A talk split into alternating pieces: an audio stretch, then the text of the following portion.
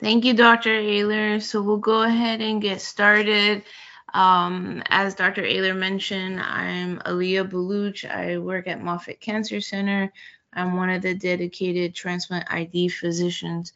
If you have any questions, um, use the little raise hand icon, or um, there should be a chat, um, or we can just go over all the questions at the end, either or. I'm good with either. Uh, as always, whenever I talk, I talk under the umbrella of the Antimicrobial Stewardship Program, of which I'm the um, Assistant Director. Thank you. So what we're gonna go over is, um, and especially because it's been a little bit of time since I've given a presentation um, to the fellows, we're gonna review some of my favorite elements in reference to transplant ID, like the net state of immunosuppression. We're going to talk about how we choose our transplants, what we do during vital organ testing over three days, and some of the um, discussion points about high risk donors as defined by DTAC, CMV background, which is what the majority of this presentation is about, um, but in the context of when do these infections occur in transplant. We'll then talk about briefly the workup of CMV. Obviously, this is individualized per the patient, per the institution. Then we're going to talk about general therapies. Some of it is the ideas behind therapies, and then the different types of mechanisms or algorithms we do, as well as the drugs.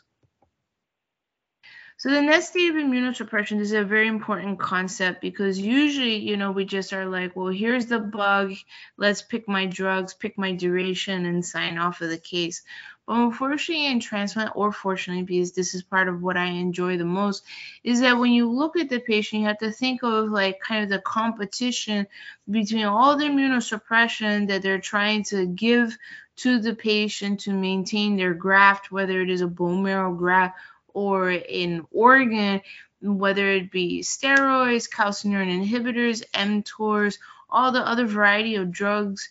And then you have then the flip side of this is that the more immunosuppression, also then the more infections, whether it's a bacterial infection, fungal, viral, or even TB reactivation, which unfortunately we've seen, as well as secondary cancer risk. This is a very important thing. You can't quantify it, but you can definitely think about it actively when you're assessing a patient. It just goes to show not all patients are the same, even when they walk in the door to get ready for transplant when someone needs a transplant, especially looking from the perspective of a stem cell transplant, you know, there are certain diseases that meet requirements, for example, high risk MDS or high risk acute myelogenous leukemia, we need a transplant. They'll be assessed by the bone marrow transplant team and they'll look at well, what kind of donors do they have available we ideally, for multiple reasons, decrease risk of infection, decrease risk of GVHD, also known as graft versus host disease. We'll look at closer relatives like match related donor. If nowadays with the newer data, we then the next option would become a haploidentical, and especially this is where a lot of the new research is being done. So it's still a first degree relative, but instead of being a full match, by HLA, it's a half match, and therefore there are adjustments in the chemotherapy regimen and the GVHD regimen, often utilizing what we would call post transplant cyclophosphamide. If there are no family members, maybe the person has no parents, not married, and has no children, that then will look at registries, either US registries or non US registries, there is something to note that if you get stem cells, for example, from Japan, they do not believe in peripheral blood um, donor, so which is what we do mainly here in the U.S. But so all the donors that get stem cells from Japan, it's actually literally bone marrow. So there can be spicules of bone. It's a lot more kind of work intensive when we go to put it into the patient. Um, it also unfortunately takes longer to engraft utilizing bone marrow. Um, on the flip, there are also certain indications from a disease perspective that we use bone marrow, and that's usually in aplastic anemia is the number one that comes to mind. But as you can see in the graphic, if you don't have any family members, you don't have any adults in a registry, then that's the consideration for cord registry. Previously, we used to do double cords. There's some centers that still do double cords, or they will consider a single cord. But as I originally mentioned, kind of the upswing is the haploidentical and the downswing is anything to do with cords because they take so long to engraft. They have a high rate of failure and a high rate of infection because it takes too long to engraft moving forward so like we the bmt team or the primary team looks at the patient they're like okay do you have a donor source? And also are you well enough to actually survive transplant? So over three days they get what's called vital organ testing and they get a slew of serology seeing if you've been exposed to over your lifetime to a wide variety of infections, CMV being one of them. So there's a lot of the latent viruses of herpes, so CMV, EBV, HSV, VZV being chickenpox, toxoplasma. So people will often say, Well, I don't own any cats, so I don't know why I'm toxopositive. I'm like, Yeah, but you said you came from this part of the US or Puerto Rico and you lived on a farm that had cats, feral cats. So unfortunately, once you get exposed as a child or as a youth, that exposure stays with you and then it becomes an infectious risk. Other infections, as you can see, we test for syphilis, HIV, HTLV, hepatitis B and C. There's also ferritin looking for example, iron overload, increased risk for invasive mold infection. Um, usually at Moffitt, we utilize as kind of like a benchmark of less than and more than 2000 ferritin um, for iron overload.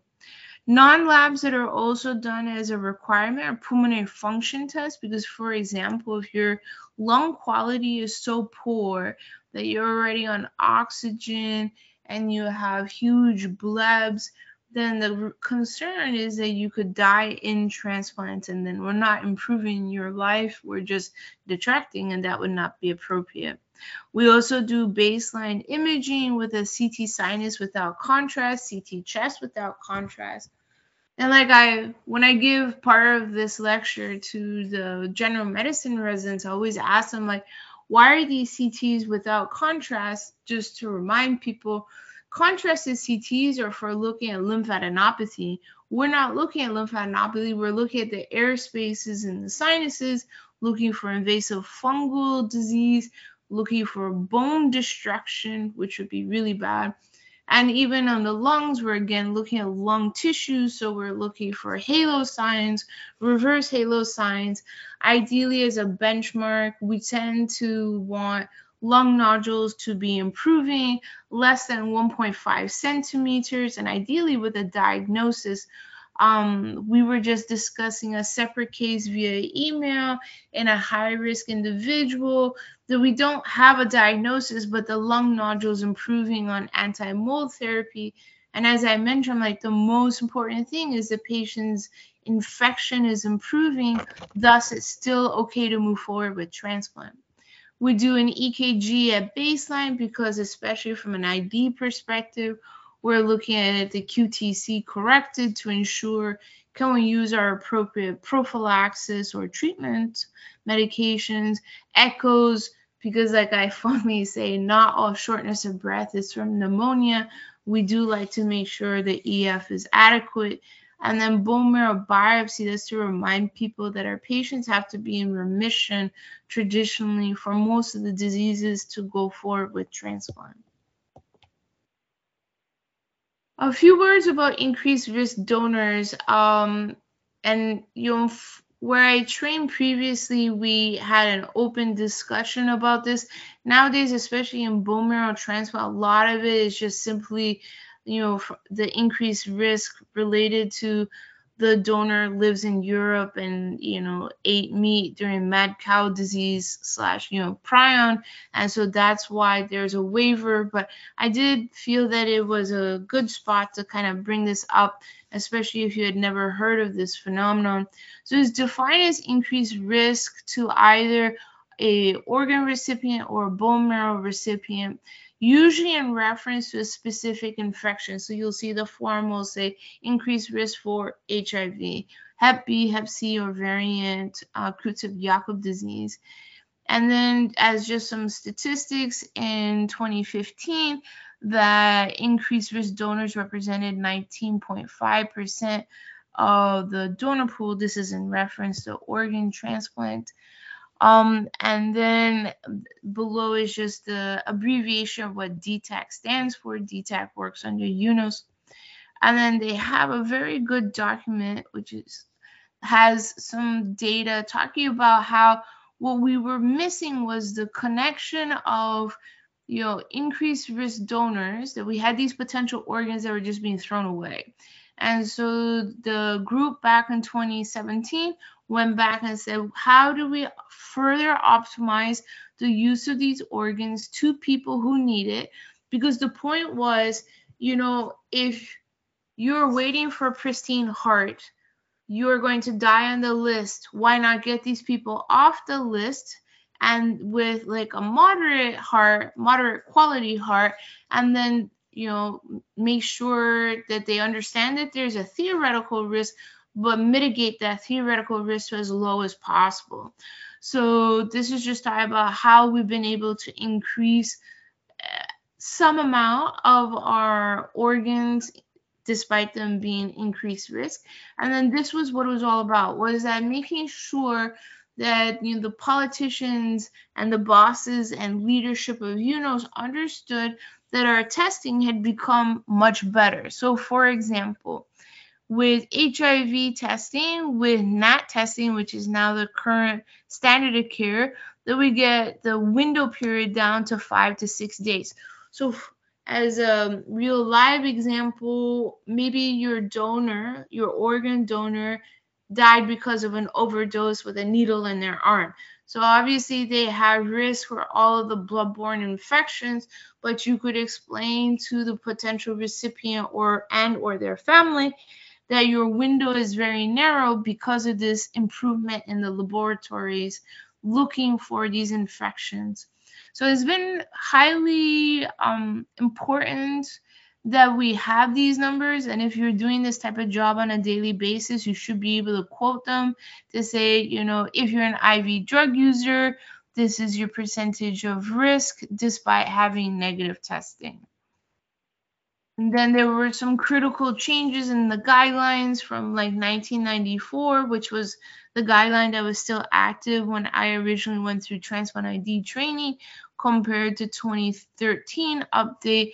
For example, kind of like loosening the stranglehold on these organs, saying if you were a man who had sex with man or men in the preceding five years, and then narrowed it down if you've had an MSM in the preceding 12 months. Again, just adjusting, especially in that view of updated labs, about what is considered high risk. And it's good to know so that when your teammates are using this vocabulary, what the heck they're even talking about. So, moving forward again, I mainly just took out some of these snapshots as references so you were aware of like updates. Then there were things that previously had not been discussed. For example, when a deceased potential donor's medical or behavioral history wasn't available. That was never even referenced in the previous one. Now we acknowledge because you have no ability to ask, we cannot adequately risk stratify, so then it would be considered then high risk. So moving on to what is the main part of this discussion is talking about CMV. So I always tell people, you know, if your team is big and your attending has gone in to see a patient with one of the team members, whoever then is outside waiting, like don't twiddle your fingers, don't look at your phone um, this is your opportunity to look like a superstar and teach. And so if someone needed teaching points on CMV, your first tier, your first layer of that onion would be these items that CMV is a herpes virus, that it's a latent virus. Once you've got it, it's with you forever. That traditionally most of the third world is seropositive, usually for the first world. If you become positive, it'll be later on in life, like in daycares or things like that that the issue in transplants is about reactivation or replication of the virus while on immunosuppression leads to high levels of morbidity and mortality. That is why this is, you know, causes great excitement for us. That letermovir and valganciclovir, depending on your case scenario, are your main prophylactic medications and that for treatment, you have ganciclovir, valganciclovir, foscarnet, cidofovir, maribavir are your main treatment medications. This is like your on one hand or in two hands data points that you should be able to rattle off. With that in mind, if you had a little bit more time because maybe somebody was talking too long with the attending, you could be like, also, I find very interesting there is no non-human vectors for the infection, and that pertinent especially for med students that are rotating between adult and pediatrics is to realize that CMV is unfortunately the most common of the torch organisms. And just to remind everybody, whether it's for an exam or for real life, torch is the infections that you can get while pregnant that is toxoplasmosis, other rubella, CMV, HSV, and other being syphilis, VZV, parvo, and HIV. So it's always good to go back and double check, you know, what some of these mnemonics mean. I was like, uh, it's always worthwhile. But um, like I said, I always forget that actually it's the most common of the torch, but still important. I really like this graphic. I saw this originally when I was a fellow, went to my first ID board review up in DC, and I still love it because this is what draws me to transplant ID. You have the same infection being CMV, but it can present very differently depending on your host. So if you're looking at solid organ transplantation versus stem cell transplantation versus HIV AIDS, and then, in all honesty, CAR T is somewhere in there, but CAR T is so heterogeneous, it's very hard to categorize in a similar manner. But looking, say, at stem cell transplant, out of all of these, is the one that highest rate of pneumonitis. But in all honesty, I haven't seen a pneumonitis, true pneumonitis case in at least three years, maybe five. And um, the, I will give one caveat because I haven't written it down. Is like, how would you diagnose someone with pneumonitis? You always have, you look at your different spaces in a person. So you have the blood space and you have the organ space. So looking at pneumonitis, you would have to have, and I'm making up numbers. Say if the blood was only 300 international units of CMV, but the bronch was 3,000 then that means your primary source of infection is the lungs, and that would be deemed a true CMV pneumonitis case. But if the flip was like the lung is only 300 international units, but the blood is 3,000, then that's not pneumonitis, that's viremia, and that is your main issue. But as you can see, this is mainly for your reference to realize it's not one size fits all and to be very aware that like certain infections in the bone marrow like CMV can cause pancytopenia, can make you drop your count. So even though that can be a potential side effect profile of the drugs, you can actually see all of a sudden the counts go up because now you're treating the CMV in the bone marrow a lot of what this presentation is kind of comparing solid organ transplant to bone marrow transplant. And so here was a little bit of the thought process of the algorithm of like what is actually happening. So in solid organ transplant, you have a CMV positive graft, then you put that in the new in the patient. And then the theory is that the CMV then can go into general circulation of a host, especially if the C- if the host is CMV negative. That's very dangerous to the host, and then that's where you have the potential for a very aggressive CMV infection because they have no immunity. This also can occur even when you have an episode of rejection. They go on ATG, they go on high dose steroids, and again, that balance can get lost, and you have to be worried about a CMV um, replication period of time. With stem cell transplants, you the bigger issue traditionally was thought to be is if the recipient was already CMV positive, you're now wiping out all their memory B cells, and then you give them stem cells from a host that's never been exposed to CMV. And again, you lose that balance. And so then the own recipient, the patient CMV starts to replicate. Again, this is just kind of thought processes of what we think happens, what makes sense from a pathophys. Is it perfect? No. There are still many different scenarios. The one thing that most people will state that if you have a donor that's negative, a recipient that's negative, you should have minimal risk. But even then, they still recommend on a less frequent but still regular timeline, they say to check for CMV PCR because of the exposure from the community, they could still get a primary CMV infection. I love these next two graphics. I think they are literally the bomb because it really helps, again, show what happens when and because of what.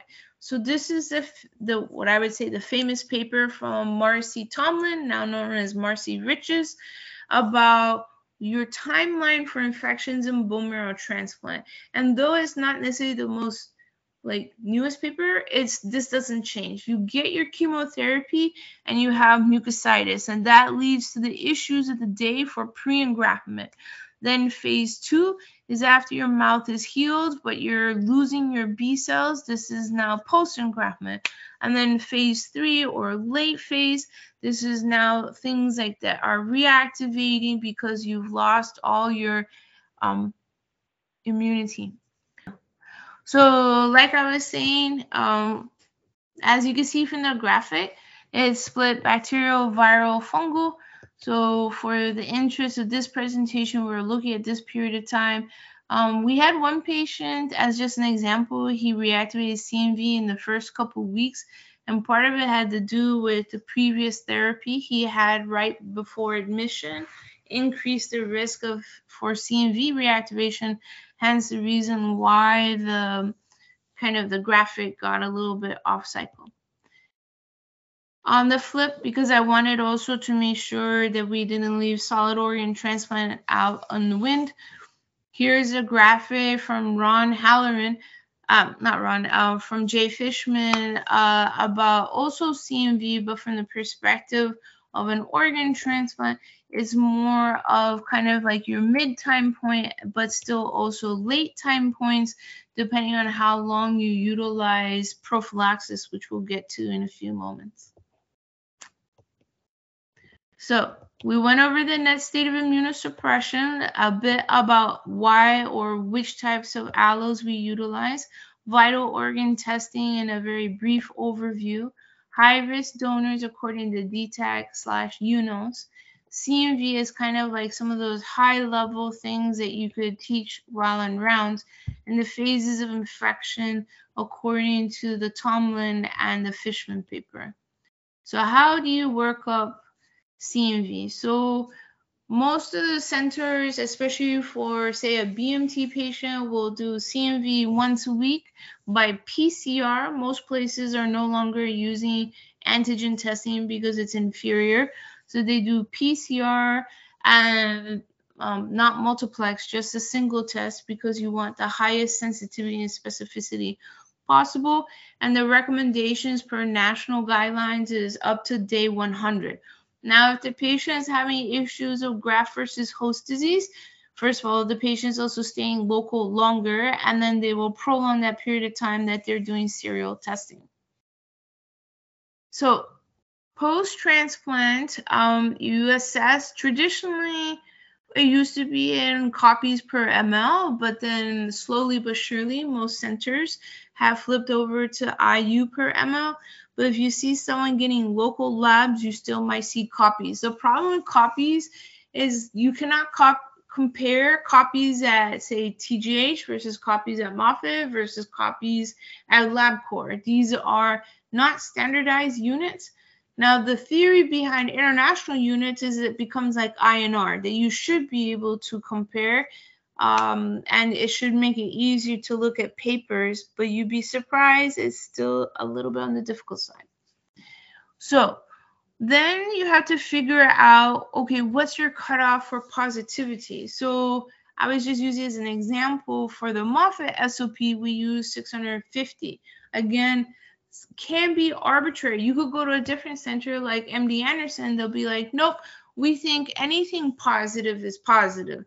And they might even have a different cutoff for a different type of stem cell transplant. So, like a haplo might be positive for 200 and it might be 500 for a match related donor. So, these are things that wherever you end up working or wherever you current work, you have to look at the SOPs of the center to figure out what is their particular cutoff. And then also, if you have, if you're looking for a CMV disease and not just CMV viremia, you need a biopsy. So, for example, CMV of the gut, you need a scope, and then you, even if they don't see anything, they do random biopsies because that's often how we get graft versus host disease. But then if there is ulceration, then they'll biopsy the ulcer. On lungs, it's very difficult to get a lung biopsy, but in theory, they could do an EBUS or Wang needle and get a lung biopsy. Livers, definitely, we will biopsy if we're looking for CMV of the liver, leading to a, a hepatitis type of presentation. So, again, biopsy is very important. And this was one of the last slides that I had added in because I was like, you know, this actually was still even on my board um, update from ID was about the whole owl's eye, which is pathognomonic or stereotypical at least for CMV invasive disease. And then with these pieces of information, then we're able to make a recommendation on how to treat. I still find a lot of people forget that if you have CMV of the gut, you really shouldn't be using oral therapy. You should be using IV therapy because if the person's having lots of diarrhea and you expose them, say, to an oral medication and it just gets pooped out because they have too fast of a throughput, then you could be exposing that virus to low levels of that drug, therefore driving then resistance issues. So that's why the recommendation is, especially until the diarrhea is resolved, to consider IV if possible. So we went through the workup as well in a very general tone. Let's talk about therapy. So this is one of my favorite graphics just because it helps.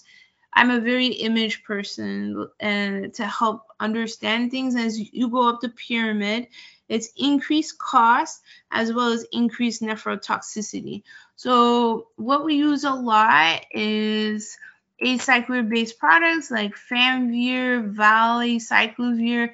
This is covering your HSV and VZV, very commonly used. For example, for a protocol for us on bone marrow transplant would be on admission, you start acyclovir 800 milligrams POBID the idea being you don't have to wait for neutropenia to be at risk for a herpetic outbreak. It's a stress induced response. So that's why we updated our protocol to start it on the day of admission. Moving up the pyramid, you have ganciclovir based products or valganciclovir. Please do not mix up Valcyte and Valtrex. This is why if you write the generic phrase you have a lower chance of making an error with that sound alike. So in theory, if you wanted to use a bazooka for a small problem, you could use them for HSV and VZV. More importantly, it is for CMV and second line for HHV6 if you're at a center that treats HHV6. Foscarnet is more nephrotoxic and that um, compared to ganciclovir, this is also HSV, VZV, CMV, especially if you have non-engrafted and you have poor counts, and first line for HHV6. Up on the top is cidofovir-based products, HSV, VZV, CMV, adeno, and BK. There's a couple little special things wrapped in here. So, as an aside, if you have thymidine kinase issues with your HSV, meaning acyclovir resistant HSV, you go directly from an acyclovir based product, skip ganciclovir, go to foscarnet. That is a critical piece of information because of the way of the resistance style. Cidofovir, that if you're using it for adenovirus, you don't have to use what's in quote unquote the textbook of 5 mg per kg once a week or every other week. We find it very nephrotoxic. We've had very good outcomes with alternative algorithms or alternative dosing for both BK as well as adenovirus. Again, those are per hospital SOPs, but there are other ways to do dosing that are out there.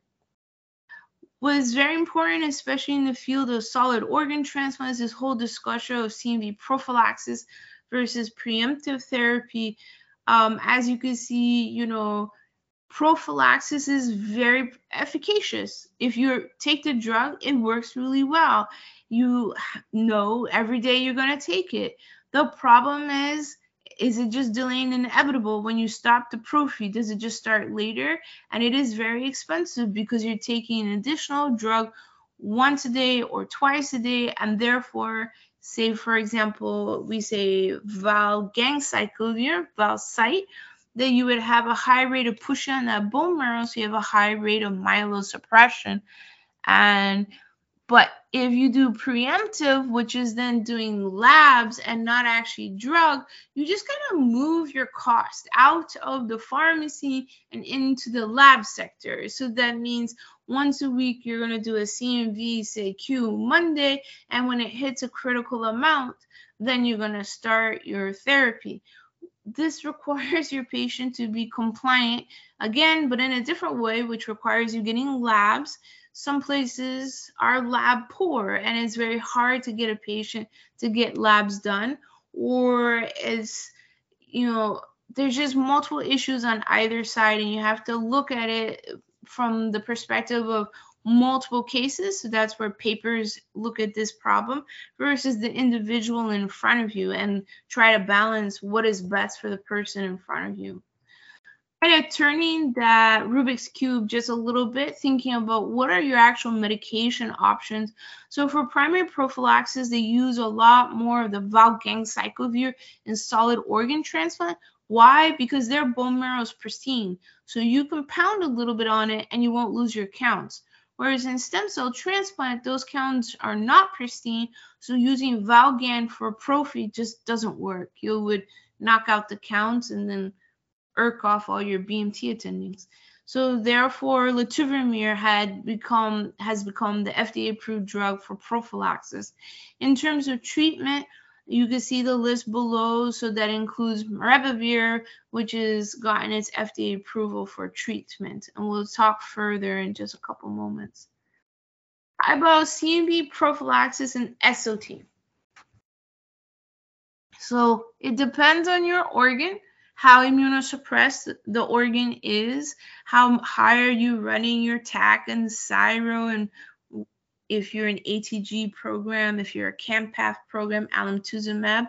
And that's why you can see a wide range here. For example, a heart lung program, you could be as a mismatch. Please note that's a mismatch, donor positive, recipient negative, that you're getting up to definitely more than 12 months. Whereas if you're a recipient positive, you're still a lot of programs where I trained, you definitely would get close to that 12 month period, especially um, even for a heart lung that's already R positive.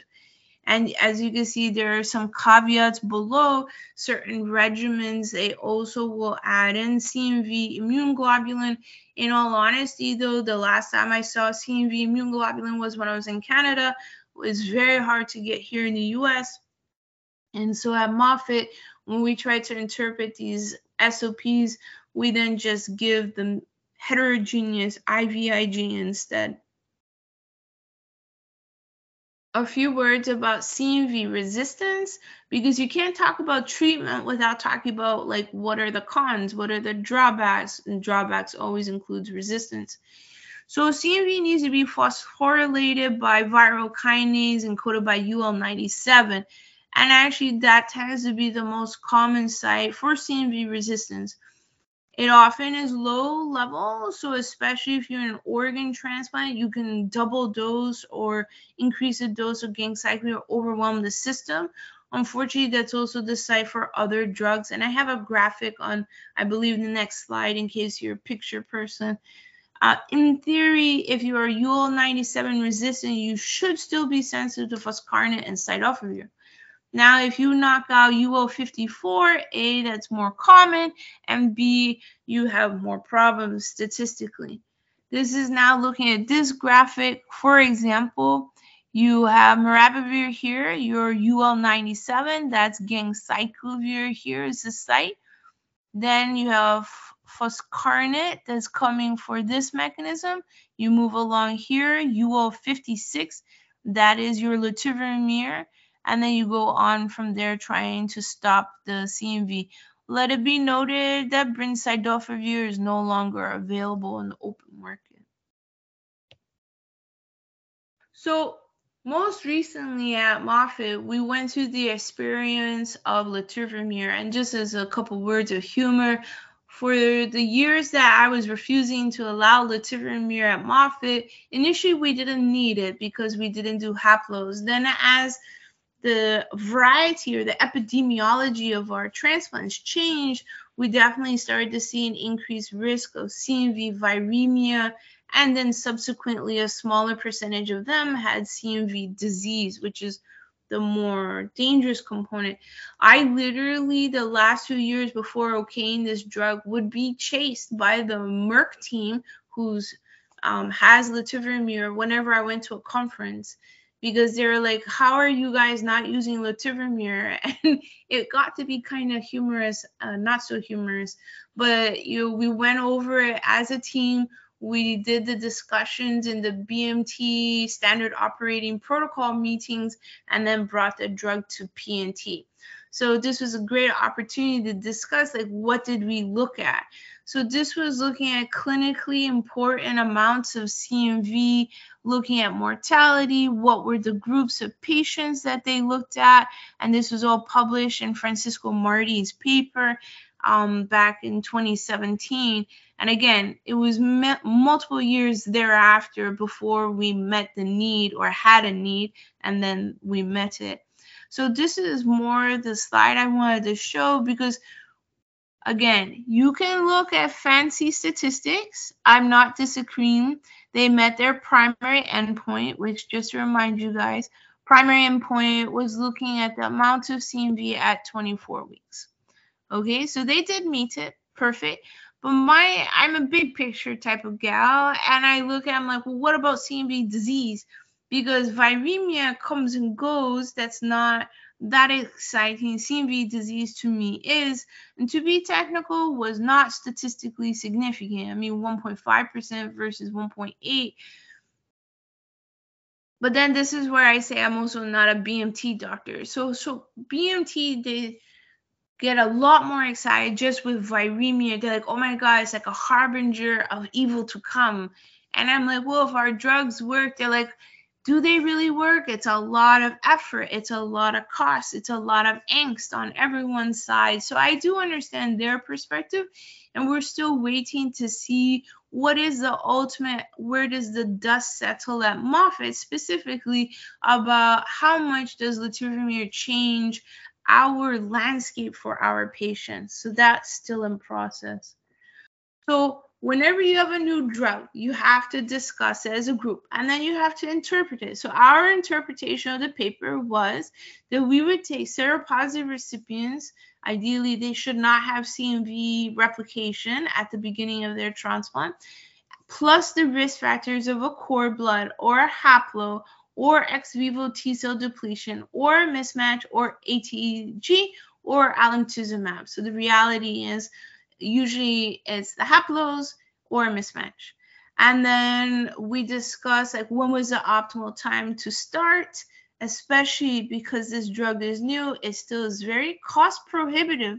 And so we felt that from day plus eight to day 100 was the sweet spot to try to prevent CMV replication and therefore decrease the risk of CMV disease. Now, part of the deal was that they're supposed to send insurance information before they even come into the hospital, but oftentimes um, it's either not getting done or oddly enough, some insurances are pushing back saying you have to resubmit it on day zero, which then gives the team only eight days to get their paperwork in order, which is slightly unfair, but that's the insurance's prerogative, unfortunately.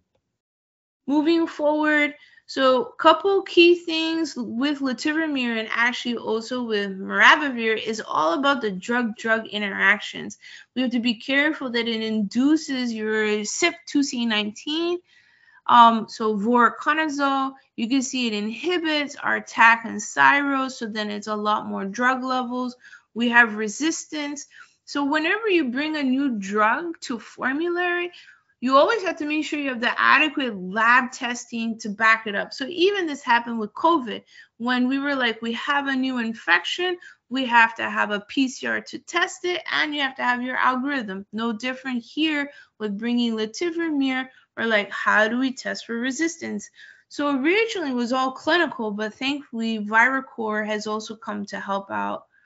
This was uh, left from a previous presentation, but I still wanted to bring it up that who or which scenarios are high risk for ganciclovir resistant CMV, especially in organ transplant. If you have prolonged exposure to low dose valganciclovir, this is often they're always trying new kind of algorithms in the kidney transplant patients, which always kind of bothers me, but I just watch it in the background. If you are a mismatch, if you're on high level immunosuppression, and if you're a lung transplant, the reality is also uh, intestinal transplants go in that list, but you see just many, many more of the lung transplants. I really like this graphic because it helps make you think if you have CMV, viremia, and or disease, you treat them with full dose induction therapy, but for some reason the CMV PCR is going up or you don't have that logarithmic change in CMV PCR. If you have severe, and this is looking through the perspective mainly of an organ transplant patient, but it still works for BMT, you go to full dose foscarnet. You go big, go home. If you have non-severe, you can consider going to double dosing ganciclovir or half-half. So now the last Mm, no, one time in the last 10 years, I believe I've done the half half, but definitely the first time I saw it was with Dr. Green when I was a fellow, very complicated BMT patient. And the fact is, it does work because it kind of is going after resistance mechanisms in two different ways. What we formerly used to call like the kamikaze maneuvers, especially in bacterial treatment. But the idea being there are algorithms on how to deal with these very difficult cases. Also, sending off resistance panels are important. A lot of times, unfortunately, especially on BMT, we'll get back pan sensitive um, virus, but still the CMV is not getting better. So then the question is goes back to that one of the original slides. What is your net state of immunosuppression? What can you do to help this patient do better? Or are you stuck literally trying to go up the escalator the wrong direction and you're just never going to get better because the host is so ill to begin with? A few words about CMV resistance. So, with CMV resistance, there are, depending on what lab you're utilizing. There's phenotypic and genotypic testing.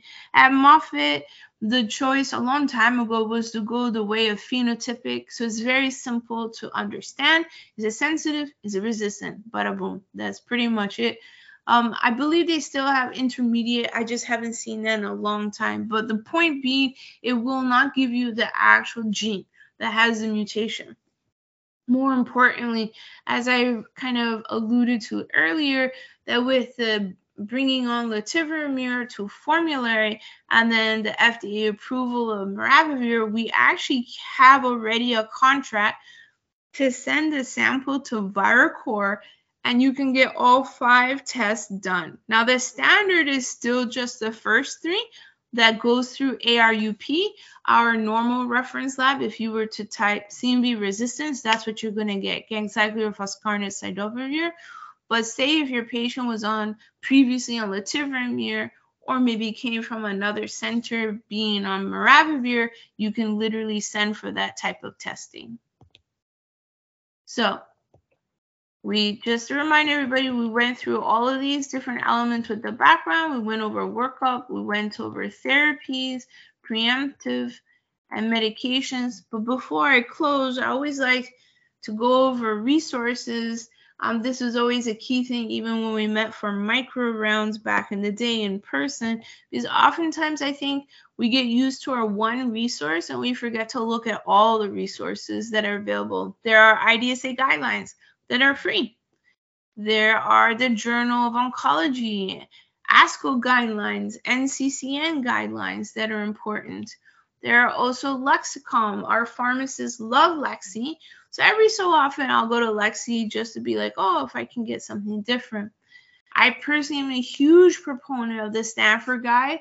One of the things I was at a GME teaching conference a couple weeks ago, and I was like, my favorite thing is at the beginning of the rotation, be like, I'll show you what apps I use if you show me what apps you use. And consistently, I utilize the Sanford guide because they have a lot of beautiful graphics and compare and contrasting tables. And of course, the ID podcast, always an important resource.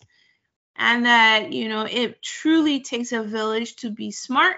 This is one of our older photographs, but still one of my favorite for the stewardship team, it requires our providers, our pharmacists, infection prevention, the micro lab, and our admin. Without one of these pieces, like it would be a house of cards, it would come down. It's very important that we have everyone pulling together to do the best care possible for our patients. And with that, I will open it up to questions. Thank you very much.